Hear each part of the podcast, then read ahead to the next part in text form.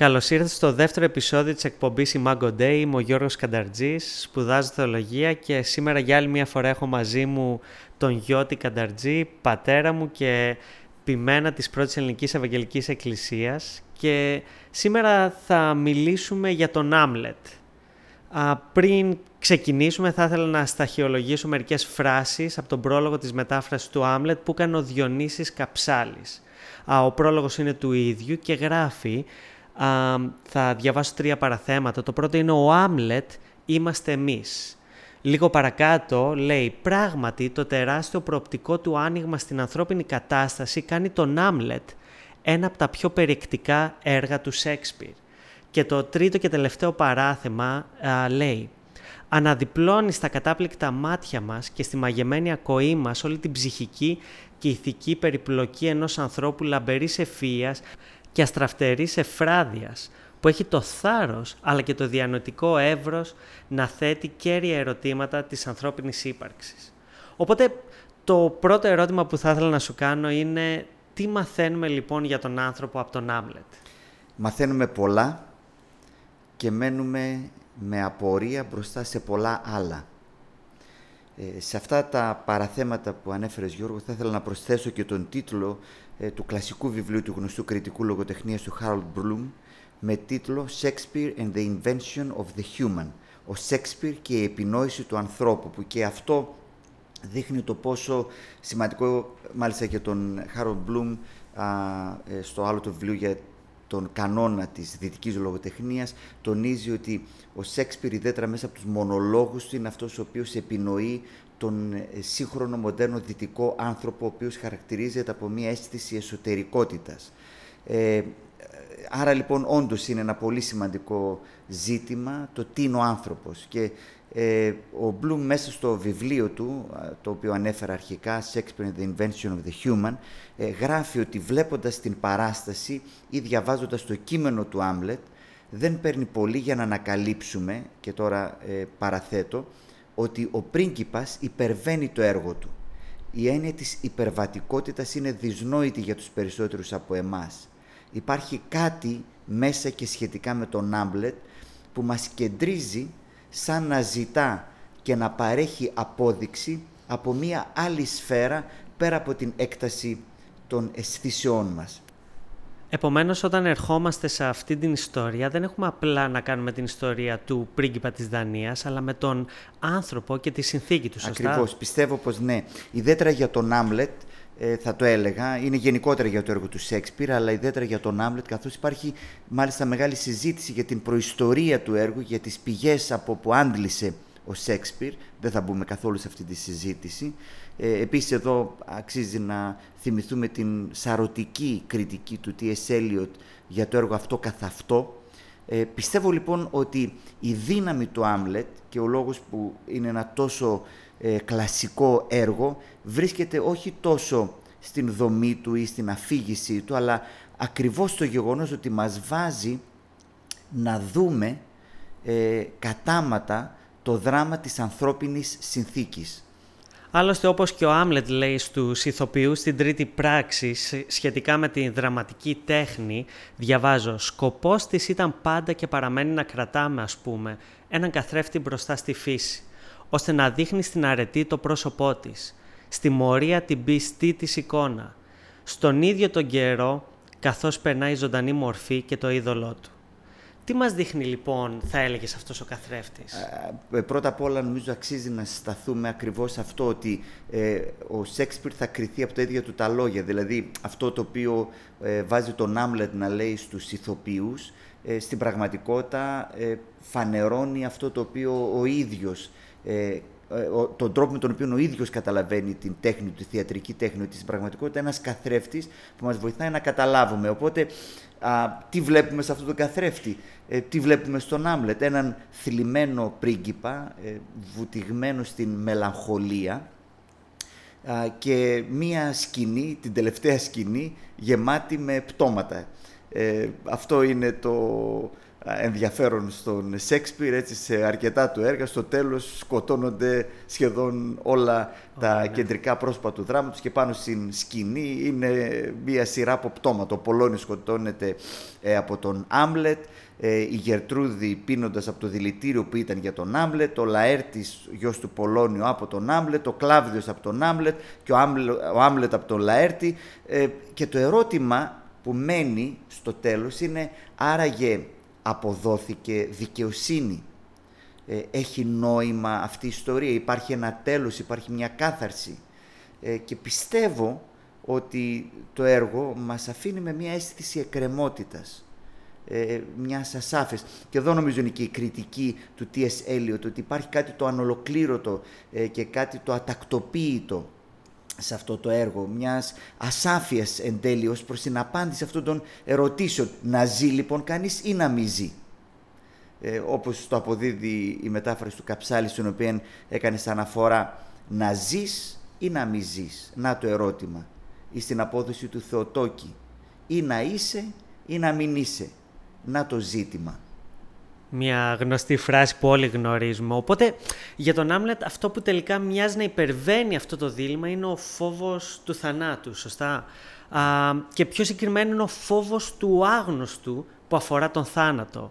Α, διαβάζω, ο κόμπος είναι σε αυτόν τον ύπνο του θανάτου. Τι όνειρα θα έρθουν όταν πια θα έχουμε αποτινάξει από πάνω μας το θλιβερό κουβάρι της θνητότητας; Να τι μας σταματά και η σκέψη αυτή χαρίζει μία ζωή στη δυστυχία. Ο κόμπος, ε, τι τρομερή εικόνα, έτσι, και καθώς ε, αναρωτιόμαστε το τι είναι ο άνθρωπος, ε, κρατάω αυτή την φράση, το θλιβερό κουβάρι της θνητότητας, έτσι σαν σκηνή που μας δένει και μας σκλαβώνει η θνητότητα. Σε ένα άλλο σημείο, στην πρώτη πράξη, στην σκηνή 4, όταν ο Άμλετ ανακοινώνει την απόφασή του να ακολουθήσει το φάντασμα του πατέρα του και οι φίλοι του ε, τον προειδοποιούν, τον συμβουλεύουν, προσπαθούν να τον αποτρέψουν, μην το κάνει κτλ. Λέει, γιατί; Εδώ μπροστά είναι ο κίνδυνος του θανάτου προφανώς, έτσι, ή του αγνώσου. Τι είναι αυτό το φάντασμα που θα σε οδηγήσει. Λέει, γιατί; Τι έχω να φοβηθώ; Λίγο με νοιάζει για τη ζωή μου. Και εδώ είναι τώρα το κέριο ερώτημα. Τι αξία έχει; Έτσι, άρα και τι αξία έχει; Και η απάντηση στο ερώτημα αυτό έχει μία μέσα της κάτι το διφορούμενο. Είναι ακριβώς αυτό το δίλημα, αυτός ο διχασμός, να ζει κανείς ή να μη ζει. αυτό το διχασμένο υποκείμενο και ε, αυτή η διληματική φύση της ε, ζωής και της πραγματικότητας, αυτή η ένταση εμφανίζεται ξανά και ξανά. Λέει λοιπόν ο Άμπλετ σε έναν άλλο του μονόλογο από την ε, δεύτερη πράξη. Τι αριστούργημα είναι ο άνθρωπος. Ευγενικό το πνεύμα του. Άπειρα τα χαρίσματά του η μορφή και η κίνησή του όλο ακρίβεια και χάρη, σε ό,τι κάνει άγγελος και σε ό,τι σκέφτεται Θεός. Το αγλάισμα του κόσμου, το πρότυπο όλων των όντων. Κι όμως, τι μου λέει εμένα η πεμπτουσία αυτής της σκόνης.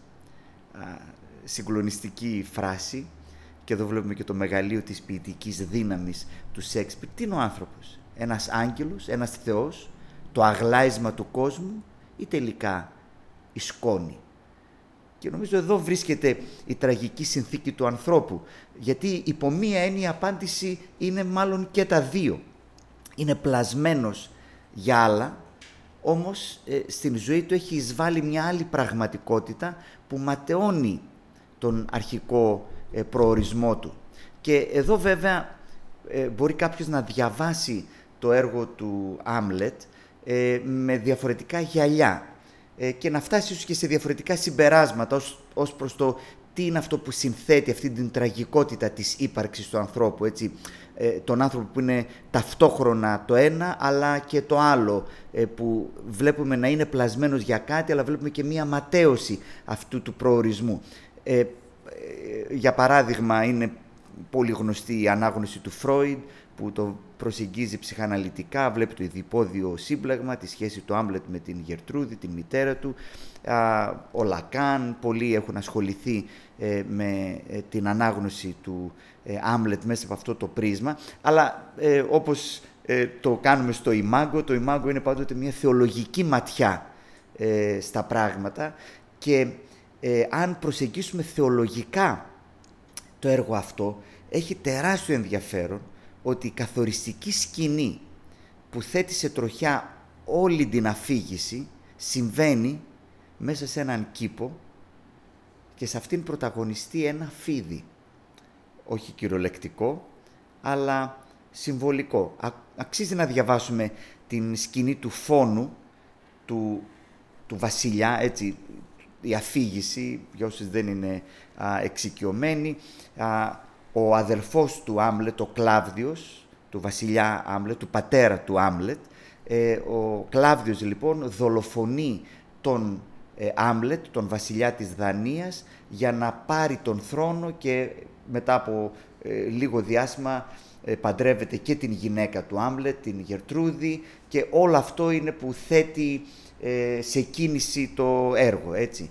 Ε, και είναι ενδιαφέρον ότι όταν το φάντασμα που, το οποίο επιστρέφει, έτσι, το φάντασμα του πατέρα επιστρέφει και εμφανίζεται στον Άμπλετ και του λέει το τι έγινε και έτσι γεννιέται όλη αυτή η πλοκή που έχει να κάνει με την εκδίκηση, με τον τρόπο της εκδίκησης κτλ. κτλ.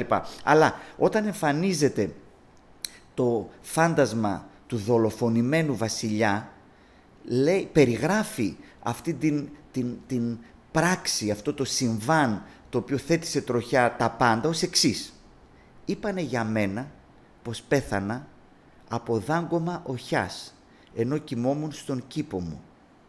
Με αυτό το χαλκευμένο ψέμα σφράγισαν τα αυτιά όλης της Δανίας. Όμως γέ μου, εσύ πρέπει να ξέρεις πως το φίδι που δάγκωσε τον πατέρα σου τώρα φοράει το στέμα του.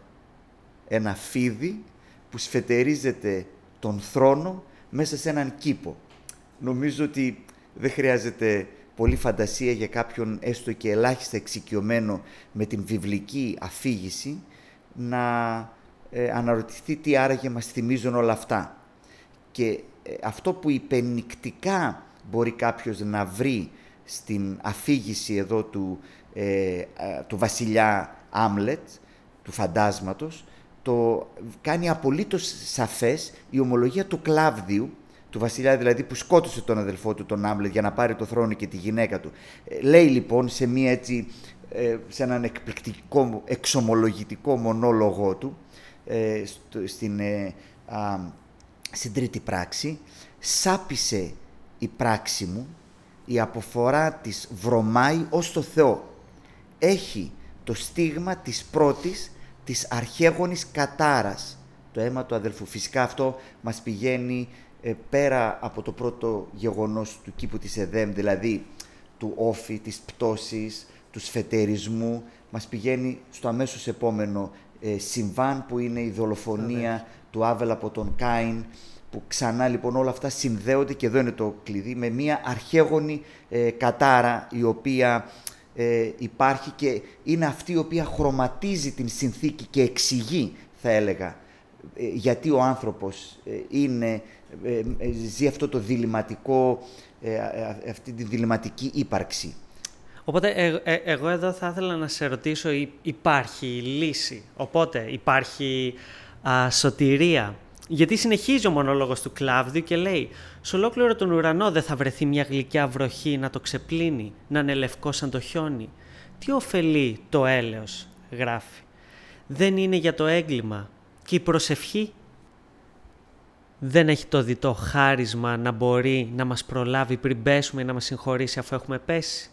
Και λίγο παρακάτω διαβάζουμε. Όμως τι προσευχή ταιριάζει εδώ; Συγχώρεσέ μου αυτόν τον άθλιο φόνο. Και λίγο παρακάτω ξαναδιαβάζουμε. Πώς θα συγχωρηθώ όταν ακόμα απολαμβάνω το έγκλημά μου; Οπότε η ερώτησή μου είναι, υπάρχει διέξοδος από όλο αυτό; Ε, το πρώτο πράγμα έτσι είναι, είναι εντυπωσιακός αυτός ο μονόλογος ε, και έχει ενδιαφέρον να δούμε όλες αυτές τις ερωτήσεις με τις οποίες ε, ε αναλύει τον εσωτερικό του εαυτό. Έτσι, εδώ υπάρχει έντονο δεν έχουμε το χρόνο να το αναπτύξουμε σε αυτή μας την εκπομπή, ε, έντονο το στοιχείο της συνείδησης, ε, που είναι κάτι το οποίο κατά κάποιο τρόπο αναδύεται ε, μέσα ιδιαίτερα από το έργο του Σέξπιρ, αλλά και γενικά είναι, πώς να το πούμε, ο προάγγελος ε, μιας καινούργιας εποχής στην οποία η, η συνείδηση πια παίζει σημαντικό ρόλο. Α, τώρα, ε, ε, το ερώτημα ήταν υπάρχει διέξοδος, μοιάζει ο κλάδος να είναι εγκλωβισμένος. Ε, για να απαντήσουμε στο ερώτημα ή μάλλον για να δούμε εάν το έργο αυτό μας δίνει κάποια διέξοδο ή δείχνει προς κάποια διέξοδο, αξίζει εδώ να ε, αναφερθούμε σε μία πτυχή του έργου που πάρα πολλές φορές περνά απαρατήρητη και ασχολίαστη. Η Αγγλία του Σέξπιρ, την εποχή που γράφει το Άμλετ, βρίσκεται σε μία μετάβαση από τον καθολικισμό προς την μεταρρυθμισμένη πίστη. Δηλαδή, όταν λέω μεταρρυθμισμένη, αναφέρομαι στη θρησκευτική μεταρρύθμιση, στο ρεφορμέσιο, στη θρησκευτική αναμόρφωση του 16ου αιώνα. Και όπως είναι γνωστό, η Αγγλία ε, γνώρισε μία ε, μετάβαση από την ρωμαιοκαθολική πίστη προς μια πιο αναμορφωμένη, πιο μεταρρυθμισμένη θεολογική ε, προσέγγιση. Και ο, ο Σέξπιρ βρίσκεται ακριβώς σε αυτή την ε, μετάβαση. Ο πατέρας του ήταν καθολικός, αυτός θεωρητικά είναι ε, προτεστάντης. Και είναι ενδιαφέρον ότι μέσα στο έργο ο Οράτιος, που ας πούμε αν υπάρχει ένα πρόσωπο το οποίο ε, από την αρχή μέχρι το τέλος έτσι, έχει μια, ένα θετικό πρόσημο, είναι ο Οράτιος, είναι ο πιστός φίλος του Άμπλετ, αλλά και ο Άμπλετ ο ίδιος είναι φοιτητές στη Βιτεβέργη.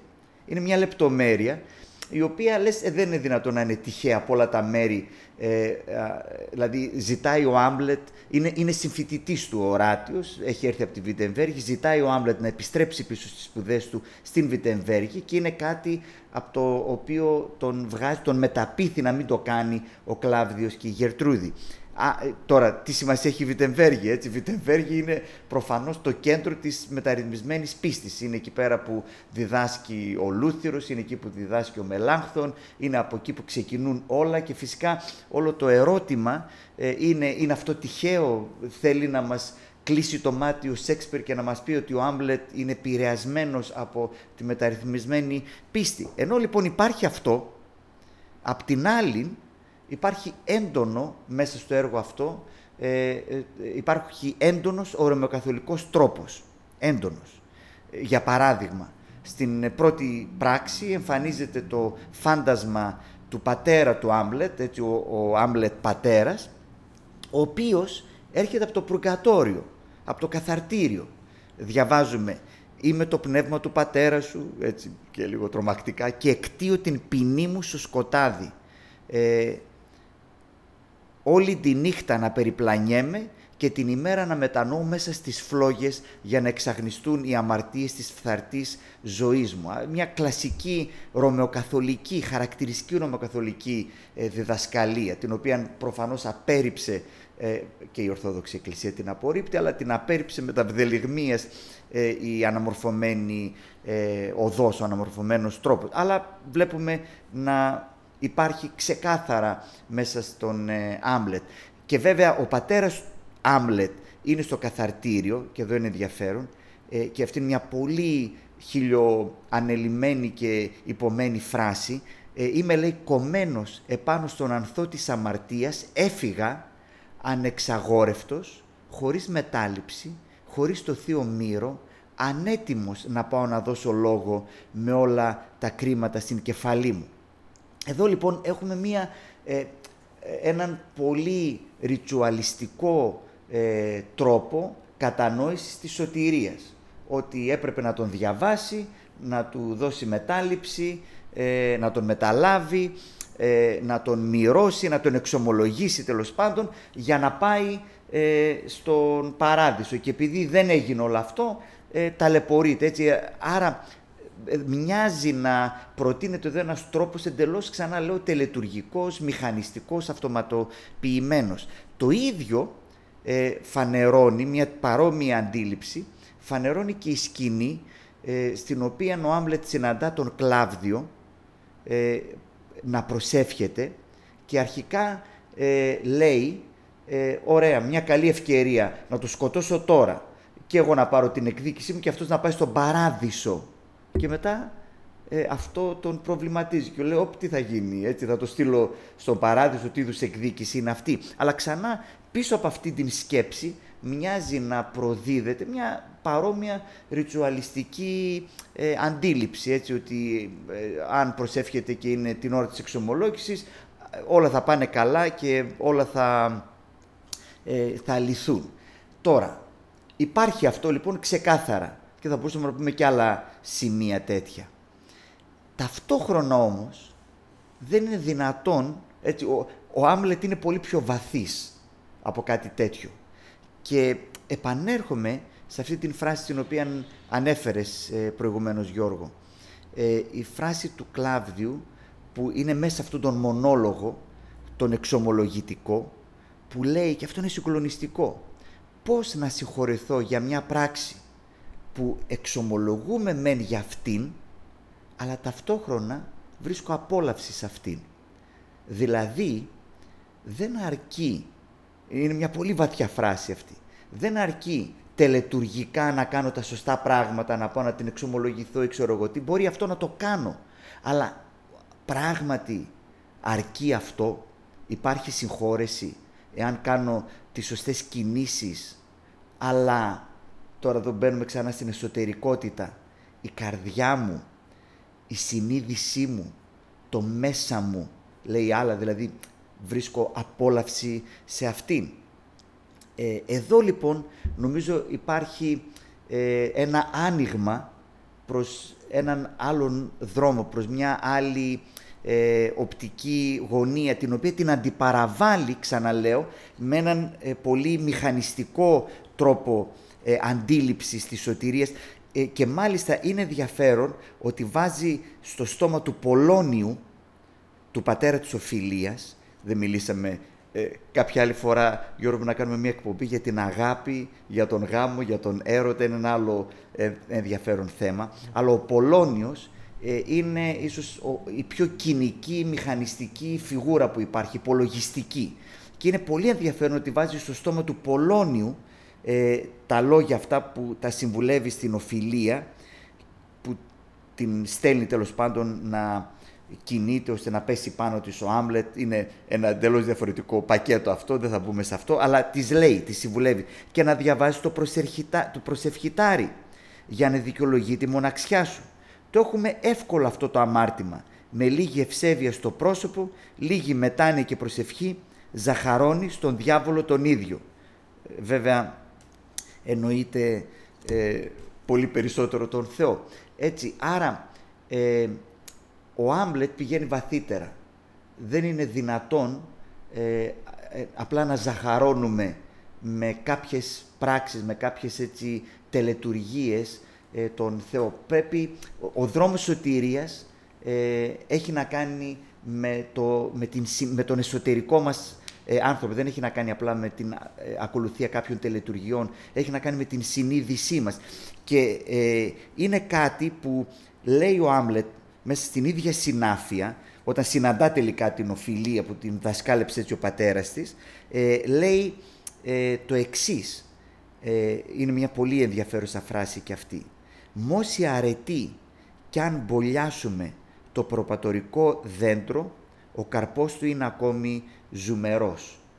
Με άλλα λόγια, ε, ο δρόμος της θρησκείας, με ό,τι αυτό συνεπάγεται, δηλαδή τελετουργίες, αγαθοεργίες, ε, ευσεβισμό. Ο δρόμος της θρησκείας ε, δεν ε, αρκεί. Γιατί, γιατί το πρόβλημα είναι, δεν είχαμε την ευκαιρία να το αναλύσουμε, είναι βαθύ. Είναι, είναι το, που είναι η έδρα της απόλαυσης. Τι, τι, τι με κάνει να απολαμβάνω, τι με κάνει να... Ποια είναι η αγάπη η οποία κερδίζει την καρδιά μου. Α, και α, επειδή ε, ο χρόνος μας είναι περιορισμένος, υπενικτικά θα πω αυτό που υπενικτικά νομίζω μας δίνει ε, το έργο αυτό. Δεν έχουμε όλη την, το χρόνο να το αναλύσουμε και μάλλον δεν αναδεικνύεται και τόσο ξεκάθαρα στο έργο. Αλλά νομίζω υπάρχει μία φράση που πολλοί μελετητές του Άμλετ έχουν ξεχωρίσει, στην οποία κανένας μπορεί να διαβάσει μία άλλη προσέγγιση ε, η οποία μάλιστα ε, θα έλεγε κανένας ότι είναι μια χαρακτηριστικά διαμαρτυρώμενη, μεταρρυθμισμένη, αναμορφωμένη. Όλες αυτές είναι φράσεις που περιγράφουν την ίδια ε, πραγματικότητα. Περιγράφει αυτόν τον δρόμο.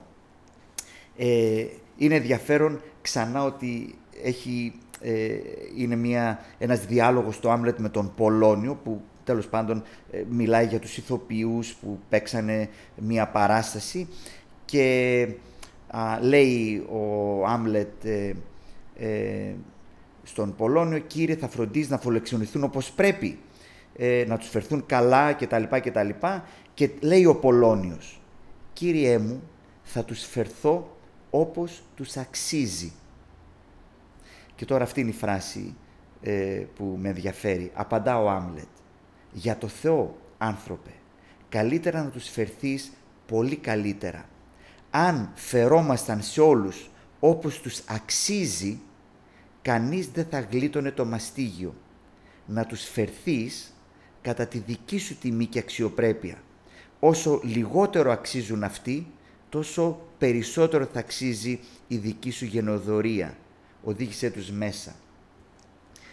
Α, δεν ξέρω αν σου θυμίζει αυτό, Γιώργο, ε, μία από τις ε, πέντε βασικές αρχές της ε, αναρρύ, της μεταρρύθμισης, της αναμόρφωσης. Α, δεν ξέρω, έτσι, σου κάνω κι εγώ μια ερώτηση τώρα, γιατί μάλλον έκανε κι εγώ ένα από τους μεγάλους μονολόγους σαν τον ε, Άμπλετ. Α, το Σόλα Γκράτια, το μόνο Χάρης. Ακριβώς, μόνο η Χάρης. Νομίζω ότι ε, εδώ αυτό ήταν η πεμπτουσία αυτού που διδάχθηκε ε, που διδασκόταν στη Βιτεμβέργη, αν θέλεις, έτσι, το, το οποίο άκουσε ε, ο Άμλετ. Είναι αυτός ο δρόμος της χάρης που, ε, όπως λέει ο Λούθυρος σε μία από τις θέσεις του, ο Θεός δεν ανακαλύπτει, αλλά δημιουργεί αυτό που, είναι, που του είναι αξιαγάπητο σε εμάς.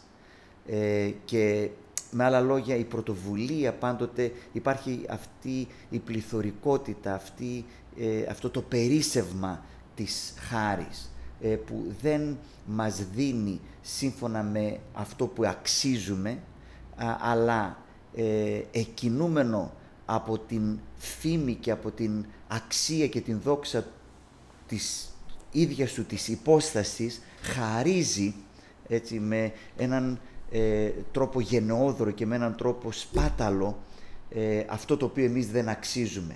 Α, δεν το επεξεργάζεται ε, ο Άμπλετ, ε, μάλλον στο έργο του δεν υπάρχει επεξεργασία μεγάλη αυτής της ιδέας, αλλά είναι εκεί και νομίζω ότι είναι εκεί, ε, μάλιστα καθώς αντιπαραβάλλεται με ε, αυτή την υπολογιστική λογική του Πολώνιου για να μας δείξει έναν άλλον δρόμο. Αν υπάρχει μια λύτρωση λοιπόν στο δράμα της ανθρώπινης ύπαρξης, αυτή έρχεται από την πρωτοβουλία του Θεού και σχετίζεται με την χάρη. Και είναι μόνο μία ε, τέτοια χάρη και μια τέτοια αγάπη η οποία μπορεί να φτάσει στο βάθος της ύπαρξής μας, να φτάσει στο τι αγαπούμε, στο τι μας ευαρεστεί, στο τι μας δίνει απόλαυση. Και αυτό ακριβώς νομίζω είναι το οποίο ε, ο Θεός ε, και το Ευαγγέλιο έρχονται να εργαστούν στη ζωή του ανθρώπου. Ίσως κλείνοντας, καλό θα ήταν να θυμηθούμε αυτή την κλασική φράση από αυτό το έργο «Κάτι είναι σάπιο μέσα στη Δανία». Και σε αυτή τη φράση ακριβώς απαντάει ο Ράτιος, ο συμφοιτητής και λέει «Θα το διευθετήσει ο Θεός». Σας ευχαριστούμε πάρα πολύ που ακούσατε και αυτό το επεισόδιο του Imago Day και μέχρι το επόμενο επεισόδιο να θυμάστε ότι είμαστε φτιαγμένοι για άλλα.